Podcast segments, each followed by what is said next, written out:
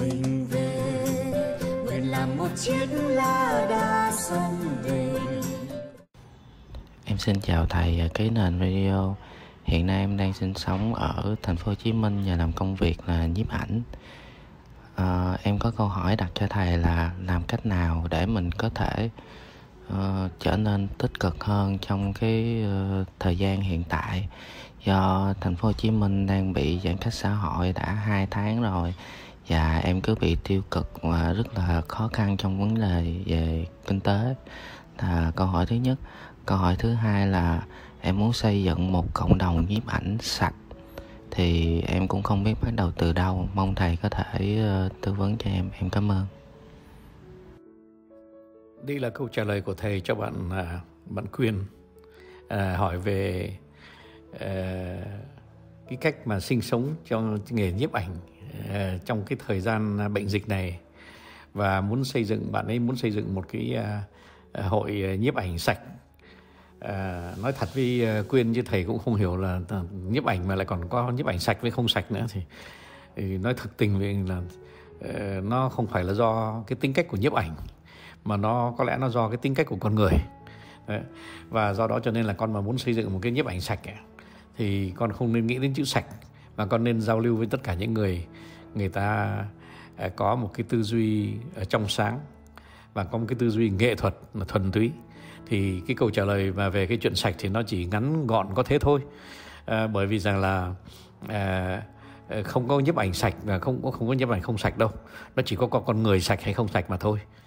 Thế nhưng mà cái câu trả lời đó nó liên quan đến cái cái, cái câu đầu của con cái câu đầu của con là làm thế nào để sinh sống à, trong cái à, mùa covid này?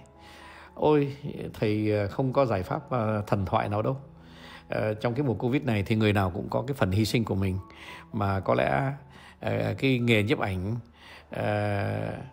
cũng có cái phần hy sinh của mình nhưng mà chưa chắc đã là cái, cái phần hy sinh lớn hơn những cái những cái uh, số lao động uh, đang ở trong các vùng công nghiệp đâu con ạ thành ra là thôi thì mình phải cố sống à, với cái gì mình có.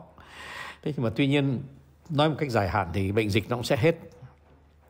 Và lúc đó, đó thì con biết không?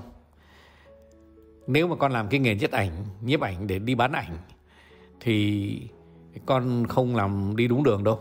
Cái đó làm cái mưu sinh qua ngày con ạ. Khi mà con làm nghề nhiếp ảnh hay bất cứ một cái nghề nào dù là nghề đầu bếp nghề thợ mộc nghề thợ nền Ờ, nghề thợ điện, nghề thợ gì chăng nữa, hay là bất cứ một cái nghề nào tri thức cũng được.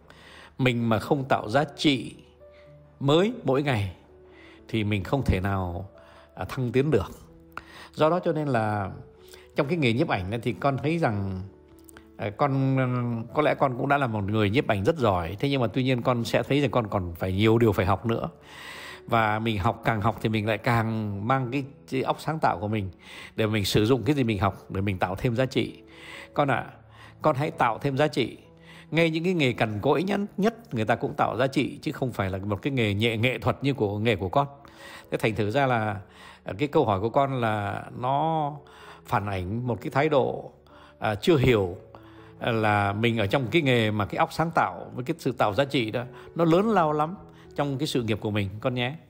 Thế thì ờ, một lúc khác thầy sẽ nói cho con nghe ờ, tạo giá trị thì phải làm cái gì. Nhưng mà ờ, cái tạo giá trị nó đi đôi với cái sự tự học trong cuộc đời. Mình phải tự học rất nhiều phải đọc rất nhiều sách. Bởi vì cái nghề nhiếp ảnh ấy, nó cũng như là rất là nhiều nghề khác. Cái kỹ năng tạo lên cái hình ảnh đó nó mênh mông và cũng vì vậy cho nên là mình phải tự học rất nhiều. Rồi từ đó mình mới sáng tạo được những cái tác phẩm tuyệt tác. Con ạ à, như thế nhé con nhé. Non nước yên bình khắp nơi chung lòng mình về nơi đây.